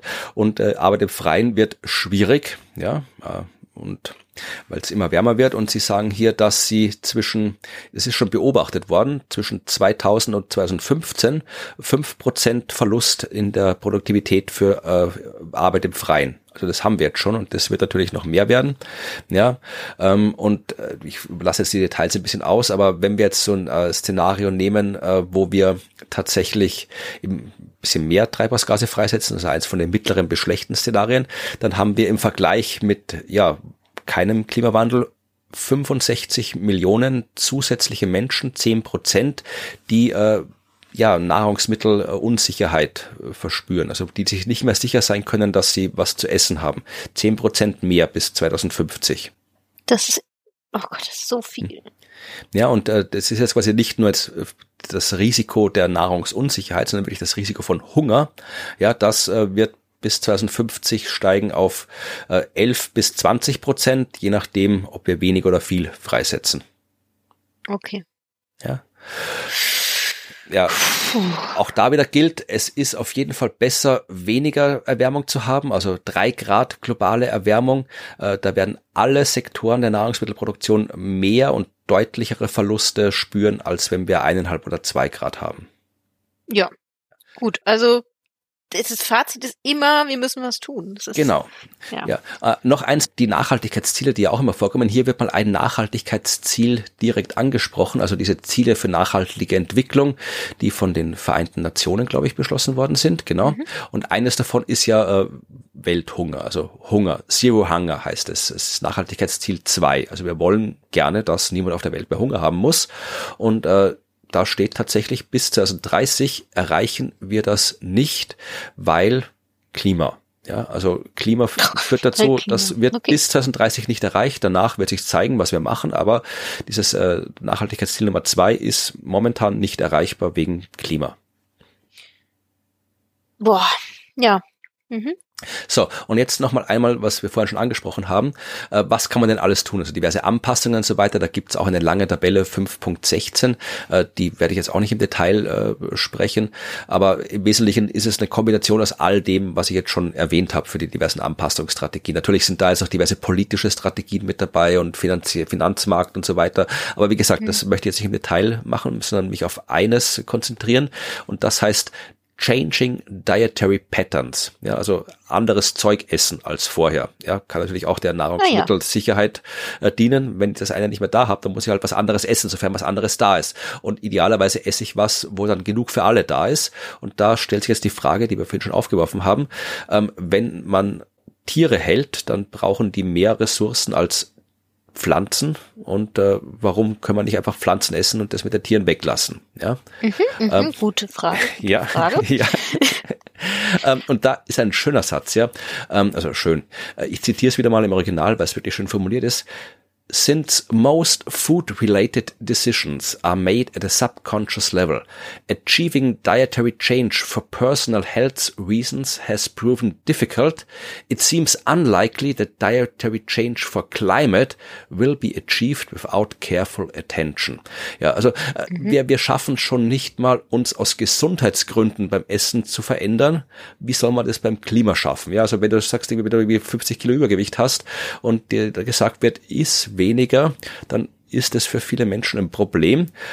Ja, ja, natürlich. Und wie ist es dann, ja, ich war jetzt gar nicht wertend gemeint, ja, sondern einfach nur, mhm. es ist halt einfach so, dass wir dazu neigen, dass es uns schwerfällt, unsere Ernährung aus Gesundheitsgründen zu ändern. Und da betrifft es uns selbst höchstpersönlich, ja, mhm. direkt, direkt, da geht's gar nicht mehr. Und selbst das schaffen wir nicht. Dann sagen sie, es ist zweifelhaft oder unwahrscheinlich, dass wir es schaffen, wenn es um was Abstrakteres wie Klima geht. Dass wir uns quasi gar nicht direkt vorstellen ja. können für uns. Du sagst ja. jetzt, wie hier ist dein, dein Schnitzel nicht, weil Klima. Ja, es ist, geben natürlich Vorschläge, was man machen könnte. Ja, ähm, wenn man jetzt hier ähm, steuern, ja, klassisches äh, Regelmechanismus, du kannst halt einfach genauso wie du, keine Ahnung, Zigaretten werden viel, viel stärker besteuert. Ich meine, erstens, damit der Staat Geld kriegt natürlich, wie bei allen Steuern, aber halt auch, weil es gesundheitsschädlich ist und die, der Staat gern hätte, dass das nicht mehr geraucht wird. Genauso könntest du sagen, ja, wir, wir besteuern jetzt halt äh, tierische Lebensmittel oder allgemein Lebensmittel, die Klima äh, schlecht fürs Klima und ungesund sind. Kann man machen. Ja, natürlich. Ja, kannst auch den Markt entsprechend äh, regulieren, damit halt dann ja die die Wirtschaft sich eher eher dazu neigt, halt ja klimafreundliche und gesundere Sachen zu machen. Kann der Staat auch machen. Ja, macht halt nicht, weil er dann immer Ärger kriegt mit den Wählern, wenn er sagt, hier, wir verbieten euch das Fleisch, ja, was natürlich nicht stimmt, das ist eine Steuer, aber so wird's dann halt immer von den politischen Gegnern geframed, und die Wirtschaft genau. möchte auch gern, dass alles so bleibt, wie es ist. Was man ja. auch machen kann, ist, es sind ja nicht alle, es sind, sind ja nicht alle Firmen schlecht, ja, es gibt auch welche, die tatsächlich äh, neue klimafreundliche oder pflanzliche Produkte haben, ja, und die kann man einfach bewerben, ja, Werbung funktioniert ja, kann man auch machen. Und dann, auch was man weiß, das ist, da sind wir wieder ein bisschen bei den Studien, die so ein bisschen bisschen ins, ins ja, soziologische, psychologische gehen. Ähm, es hat einen Einfluss, was auf der Speisekarte steht, ja, ob da was steht, wie viel da steht, in welchem ähm, in welchem Verhältnis das steht, ja, wie es äh, speziell quasi äh, ausgeschildert wird, die vegetarischen oder veganen Optionen. Das spielt alles eine Rolle. Wenn du da eine Speisekarte hast, wo irgendwie zwanzig Seiten Fleisch kommt und dann hinten irgendwie so äh, und für die, die kein Fleisch essen wollen, gibt's noch Gemüse mit Soße. Ähm. Oh Gott, das ist so oft der Fall, ja. ja. Ja, wenn du dagegen einfach jetzt irgendwie eine Karte hast, wo halt einfach, ja, äh, auch vernünftige vegetarische Gerichte, da nicht jetzt irgendwie speziell irgendwie so so hervorgestellt als für die Freaks äh, da noch stehen, sondern halt irgendwie einfach normal irgendwo stehen. Ja, und das dann eben entsprechend auch preislich vernünftig da ist, ja, dann werden die auch tatsächlich viel häufiger äh, gegessen, bestellt. Das, da gibt es Studien dazu. Und wie gesagt, kann ich aus Erfahrung bestätigen, also wenn du in so ein null acht fünfzehn Restaurant hier gehst, ähm, dann, ja, du hast halt, musst du suchen, und wenn du dann irgendwie hier mal was Vegetarisches findest, dann ist es meistens, ja, wo man, sich, wo man genau sieht, okay, das steht halt drauf, damit es halt draufsteht, aber es ist nicht damit, also es rechnet niemand damit, dass es bestellt wird, und in der Küche rechnet auch niemand damit, dass es zubereitet werden muss, weil wenn du es bestellst, dann schmeckt es genauso. Ja, oder es ist halt einfach das komplette Gericht mit Fleisch, nur ohne das Fleisch. Ja, so ungefähr. Aber das sind alles, also da könnte man ansetzen, ja. Mhm. Also, dass das, wenn wenn es vernünftig angeboten wird, dann wird es auch konsumiert. Also das sind alles Dinge, wie man halt dann doch noch vielleicht irgendwie dahin kommt, dass sich auch die Ernährungsgewohnheiten ändern. Ja. So, und jetzt gehen wir noch ganz kurz einen Blick über die diversen äh, Boxen, die ich angesprochen habe. Ich werde jetzt nicht alle machen, weil sonst wird die Folge zu lang, aber es war halt wirklich ein sehr, sehr umfangreiches Kapitel. Ein Fallbeispiel ist zum Beispiel der Wein. Ja, haben wir schon erwähnt, dass wir okay. beide aus Weinregionen kommen. Äh, ich muss mich erstmal beschweren, ja. Äh, die Box fängt an mit eben den Weinanbaugebieten, äh, die sieben Komma vier Millionen Hektar, ich weiß nicht, wie viel das in Saarländern oder anderen Einheiten ist, sieben Komma vier hm. Millionen Hektar äh, bedecken und ähm, fünfunddreißig Milliarden U S Dollar zweitausendachtzehn umgesetzt haben. Und dann werden da Important Regions aufgezählt und Österreich kommt nicht drin vor. Ja. Oh, das ist, das ist sehr schade. Ja, also, aber ich sag, also ich sage halt, diese, diese Weinanbauregionen sind halt in Gegenden, wo zehn bis zwanzig Grad so die Temperatur grob sich ändert, und die Temperatur ist halt ein ähm, Haupt Ja, entwickelt ist ein Hauptpunkt, wenn es um Weinanbau geht. Also weil Temperatur genau. spielt eine richtige, wichtige Rolle dort. Bestimmt den Geschmack, bestimmt wie reif der werden kann, die Ernte und so weiter, die Zeit, die wo Dauer er, und so weiter, genau. Genau, genau. Und äh, auch da kann man es nicht so allgemein sagen. Also allgemein äh, sorgt eine hohe Temperatur dafür, dass die Qualität der Trauben abnimmt, aber eben die der Zucker äh, kann sich eben dort ansammeln stärker. Die Säure wird verringert, und man will ja nicht unbedingt immer Zucker und wenig Säure drin haben, sondern manchmal auch anders. Also da muss man halt dann die Temperatur entsprechend abstimmen, aber oft geht's halt nicht, weil wenn es zu lang zu heiß ist oder zu kurz die richtige Temperatur hat, kannst du nicht beliebig ernten, oh, wann du Lust hast.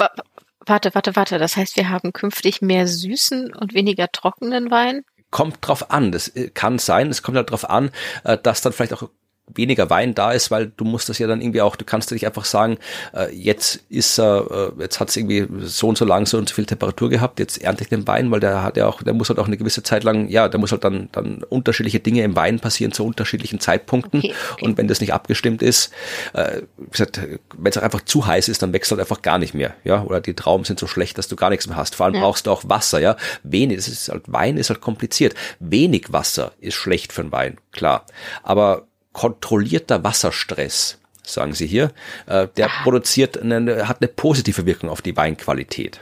Ja, also ich wusste nicht, ich könnte dir nicht sagen, was positiver Wasserstress ist. Naja, wenn das halt, also Wein wächst ja schon gern auch da, wo es trocken ist, ja. Also mhm. du bist jetzt nicht irgendwie wie den Reis irgendwo im Sumpf anbauen, sondern da, da kann es schon trocken sein im Wein, und den braucht man dann vielleicht nicht so oft gießen, wenn man eine bestimmte Art von Wein haben will oder eine bestimmte Art von Qualität okay. haben will, wie man andere Pflanzen gießen würde, aber halt, ja, zu wenig Wasser bringt auch nichts. Nee, ja. Nirgendwas, für nichts. Ja. Ja, tatsächlich, die, die, die, die steigenden C O zwei Konzentrationen, die tun dem Wein dann nicht gut, ja. Also da, da ändert sich die Farbe im Wein und auch die Anthocyanin-Konzentration, wo ich jetzt gerade echt nicht weiß, was es macht, aber die wird auch weniger, und das ist anscheinend schlecht für den Wein. Was tatsächlich gut für den Wein ist, klimamäßig, dort, wo jetzt niedrige Temperaturen ein limitierender Faktor sind, ja, da ist es dann halt kein limitierender Faktor mehr, und dann kannst du halt auch in Skandinavien Wein anbauen. Wird ja schon gemacht. Schön. Ja. Ja. Und dann das dort, toll. Das Problem ist, dort, wo halt jetzt so klassische Weinanbauregionen sind, Mittelmeerraum, ja, mhm. ähm, ja, da nicht mehr. A major decline in der, in der Qualität für die, die hochqualitativen Weine. Also das geht dann nicht mehr. Dann ja, das ist tatsächlich so, wenn man das jetzt mal überlegt, natürlich eine, es geht um Wein. Es ist immer noch ein, ein besonderes Gut, das sowieso speziell betrachtet werden sollte. Es ist Alkohol und sehr aufwendig und luxuriös. Aber es verändert natürlich die gesamte Industrie. Yeah. Ne? Also die ganze Ausbildung von WinzerInnen, die ja darauf basiert, aktuelle Kenntnisse weiterzugeben, wird sich verändern. Und dann die Regionen, in denen WinzerInnen leben werden, werden sich verändern. Das ist total interessant. Es ist ja auch, ja, es ist auch, wie gesagt, sind wir wieder bei den kulturellen Dienstleistungen. Ja. Weinanbau, das ist ja hier in den Rhein und den Main her nimmst oder halt hier die Wachau in Österreich, die Wachau, da wo ich herkomme, das ist, die, die ist durch und durch geprägt und definiert vom Wein. Das ist da mhm. quasi in der kulturellen Identität der Region und der Menschen, die dort leben. Und wenn da kein Weinanbau mehr stattfindet, dann ändert sich die kulturelle Identität einer ganzen Region. Ja, also es ist halt dann, ja. Ja, ja, absolut. Ja, also das, wie gesagt, also auch da, man kann es nicht so genau sagen, wie sich das auswirken wird, aber wir werden halt in Zukunft auch vielleicht eher den, den skandinavischen Roten trinken und nicht mehr den irgendwie vom Mittelmeer. Ja, gut. Der skandinavische Rotwein, ich bin gespannt. Ja, gibt's wahrscheinlich schon. Also würde ja, mich wundern, wenn es immer angebaut wird. Ja, es gibt ähm, äh, eine Box noch über alternative Quellen für Protein. Ja, und da geht's um Laborfleisch, wird da erwähnt. Ach so, Gott, ich dachte jetzt an, an Erbsen, Bohnen und sowas. Okay. Ja, kommt dann auch noch vor, aber es fängt an mit Laborfleisch. Da bin ich auch schon gespannt. Also das gibt's ja schon und das ist ja auch schon so weit, dass es teilweise, glaube ich, in manchen, ich weiß jetzt gar nicht in welchem Land, es wird auch schon angeboten. Ähm, Sie sagen hier, das lässt sich halt schwer einschätzen, weil es das noch nicht wirklich gibt. Also Fleisch, das halt wirklich ohne Tier hergestellt wird, aber Fleisch ist. Also irgendwann brauchst du mal ein Tier und musst ein paar Stammzellen wegnehmen. Aber dann kannst du daraus tatsächlich eben Fleisch machen, ohne dass da ein Tier ist. Im Labor, wo du halt diese ganzen Sachen nicht hast, das wahrscheinlich auch irgendwo Emissionen und so weiter, aber halt weniger als bei der normalen Tierhaltung. Und äh, gibt halt wenig, äh, wenig Forschung dazu, noch, weil es das Produkt noch nicht so gibt. Aber sie sagen, dass das eben sehr disruptiv für die aktuellen Verwertungsketten sein kann, aber äh, zu einer signifikanten Reduzierung in der Landnutzung führen kann. Ja, klar, wenn ich das Fleisch irgendwo in einem Labor, dann habe ich da ein großes, dann steht halt eine Fabrik, ja, und ich brauche immer nicht mehr die großen Weideflächen, die ich jetzt brauche. Mhm. Äh, Insekten sagen sie hier, also Insekten sind ja auch eine wichtige Proteinquelle, kann man mittlerweile auch hier hierzulande äh, in den meisten Supermärkten sogar kaufen, also so diverse ja. Produkte, die aus Insekten und Insektenproteine sind. Hier werden sie vor allem äh, für als, als Futter für äh, Tiere verwendet, also angeführt, dass man das verwenden kann. Ja, Seegras wird auch aufgeführt, kann man auch verwenden. Und zwar Ach, ja. in dem Fall führen sie Seegras an, dass man damit die Methanproduktion bei Rindern und Schafen verändern kann, wenn die das zugefüttert bekommen. Gibt es eine bestimmte Art von Seegras, die das verändert? Hab geschaut, es wächst da so in Hawaii und ist schon am Aussterben. Warte, warte, warte, man füttert Kühen besonderes Futter und dann pupsen sie weniger Methan. Genau. Wow. Okay. Das hängt ja von den Mikroben in ihrem Inneren ab und ja. die verändert es anscheinend, wenn du da dieses Seegras hast. Aber wie gesagt, es wächst in Hawaii Spannend. Und ist am Aussterben. Ja, schade. Wieder mal eine Chance nicht mehr da. Und noch einmal ganz kurz zum Kaffee, weil den trinke ich öfter als den Wein und Kakao. Ähm, da ist es auch äh, ja gemischt, sagen wir mal so. Also tatsächlich ähm, hast du das Problem, dass es ist erstmal eine Monokulturen und alles und wachsen dort, wo es äh, alles äh, entwaldet und, und entforstet worden ist und so, also das ist alles schon mal nicht gut. Äh, sind auch stark betroffen vom Klimawandel, sind äh, ab zweitausendfünfzig unter hohem Risiko, aber tatsächlich ähm, kann man da was tun, nämlich mit Agroforestry, also Waldlandwirtschaft. Also du kannst halt einfach, wenn du Kaffee und Kakao äh, mit gemeinsam mit Bäumen anbaust, ja, also Bäume rundherum hast, dann mhm. haben die Schatten und das hilft, ja, also das, ähm, ähm, da kriegst du einen feuchteren Boden, du hast mehr Biodiversität, was dir die äh, ja, Schädlinge ein bisschen in Schach hält, der, der Kohlenstoff wird äh, eingebunden, also das funktioniert. Kakaopflanzen, schreiben sie auch, die eben im Schatten gepflanzt werden, sind oft resilienter gegen Klimawandel. Andererseits gibt es auch wieder äh, Systeme, wo halt äh, Kakao, der in der vollen Sonne wächst, äh, widerstandsfähiger ist, weil ja die Wechselwirkung zwischen dem, dem ja, wie, wie nennt man das, das äh, Unterholz und dem Tri, den, den, den Bäumen halt sehr komplex ist, weil du halt dann auch die, dass du diese ganzen Geschichten von Evapotranspiration und die Wechselwirkung von den Wurzeln unten drunter, ja, stimmt, also das ist alles sehr kompliziert. Es gibt gewisse Fälle, wo äh, Pflanzen quasi davon profitieren, wenn du sie im Schatten anbaust und welche nicht. Ja, aber wieder hier, so, wenn man alles zusammennimmt, dann ist das Anbauen im Schatten mit Bäumen besser fürs, also als Anpassung ans Klima, als wenn man es nicht macht.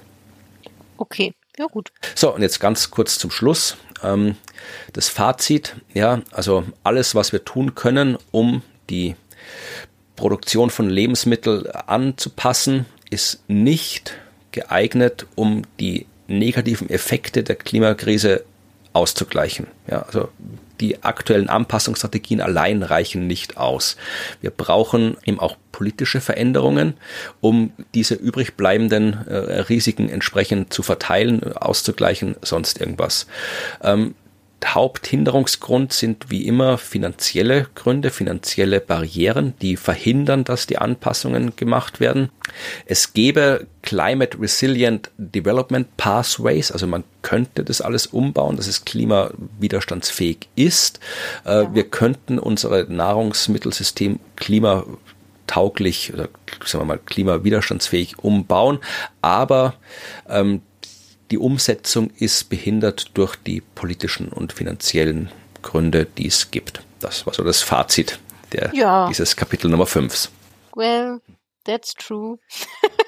war ein langes Kapitel, aber es Gott, war ein ja. wichtiges Kapitel, weil es geht ja immer ums Essen, um Trinken und um darum, dass wir, was wir zum Leben so brauchen. Ja, also ich fand das ein total äh, spannendes Kapitel. Ich hatte es auch gar nicht so erwartet, vor allem nicht so vielfältig. Also dass wir jetzt über Pilzkulturen reden, die das Essen befallen und ähm, über über Nüsse und also es war sehr sehr divers, viel diverser, als ich es jetzt erwartet hatte. Ja, wie gesagt, zweihundertsechsundachtzig Seiten. Das war, glaube ich, das längste Kapitel, was ich jetzt hier abbekommen habe. Mal schauen. Oha. Ja, die anderen waren alle, glaube ich, kürzer. Aber ja, es ist, ist, ja. ist, ist wichtig. Da steht viel drin. Ja, ja das, das nächste wird viel kürzer. Das kann ich dir schon sagen. Sehr schön. Freut mich, dass du ein kurzes bekommen hast.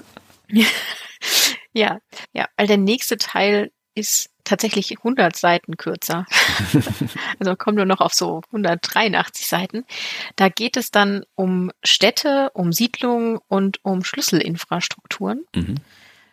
Ich nehme an, dass wir dann tatsächlich auch wieder dem Wasser begegnen, das darauf Einfluss hat, aber eben auch noch viel mehr Faktoren, die wir da jetzt alle mit reinzählen. Das hat eine sehr interessante Struktur, da bin ich auch schon sehr gespannt. Also es gibt sehr viele Abhängigkeiten von Infrastrukturen, die dann so sich aufsummieren über die, die Wege, die einen Einfluss geht. Ne? Wenn ich das eine System beeinflusse, beeinflusse ich das nächste und das nächste und das nächste. Und äh, da bin ich schon sehr gespannt, was uns alles begegnet. Und ich habe schon mal so reingeschaut in die Überschriften und habe gesehen, dass es ein, eine Box gibt, die Invisible Women heißt. Mhm. Und eine, die die konkurrierenden Risiken zwischen ähm, Covid neunzehn und dem Klimarisiko mhm. beleuchtet. Ich glaube, die zwei Boxen werde ich mir auf jeden Fall anschauen. Das klingt interessant, bin gespannt. Ja, und ansonsten würde ich sagen, bleibt mir gar nicht mehr so viel, außer natürlich das Übliche am Schluss zu sagen, nämlich, dass wir uns total freuen, dass ihr uns hier zuhört, mit Begeisterung zuhört und mit uns gemeinsam durch diesen I P C C-Bericht geht. Und wir freuen uns, wenn ihr uns E-Mails schreibt, sei es jetzt positives oder negatives Feedback, Kommentare oder einfach eure Meinung. Das könnt ihr gerne machen über eine E-Mail an podcast at dasklima punkt f m oder direkt unter der Folge, wenn ihr möchtet, auf der Webseite. Da könnt ihr einen Kommentar da lassen. Das ist dann dasklima punkt f m. Da findet ihr natürlich auch zur heutigen Folge wieder alle Informationen in Kürze, so einen kleinen Überblick und die Abbildungen, die wir besprochen haben. Da waren jetzt doch ein paar dabei und wir freuen uns, wenn ihr uns weiterempfehlt, wenn ihr uns abonniert, wenn ihr uns positiv bewertet und schön weitererzählt, was wir hier so machen. Ja, ich glaube, das ist das, was ich für heute sagen möchte und ich danke euch, dass ihr dabei geblieben seid, auch wenn die letzte und die aktuelle Folge tatsächlich irgendwie einem doch sehr nahe gehen können. Ja, aber wie gesagt, das ist ja, ja, was müsste einem nicht nahe gehen? Es ist halt die Welt, um die Nein. es geht und wir leben halt drin und da können wir uns nicht distanzieren davon. Nein, das geht nicht. Und nächste Woche sprechen wir dann über Städte und Schlüsselinfrastrukturen. Bis dahin, tschüss. Tschüss.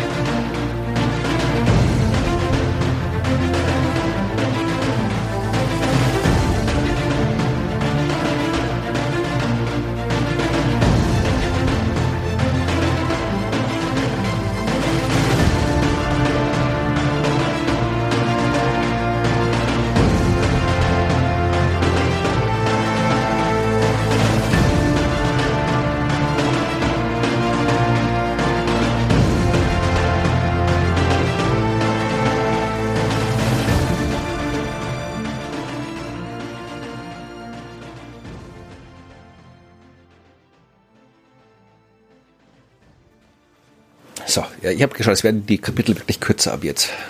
Ah, okay, gut. Ich habe auch gedacht, oh Gott, das war ja echt krass lang. Ja, also die sind alle tendenziell eher alle kürzer. Ja, das ist ja schon gut. Ich meine, irgendwie müssen sie ja, die, das sind ja mehr Kapitel, aber auf weniger Seiten. Also irgendwie müssen sie es ja hinkriegen.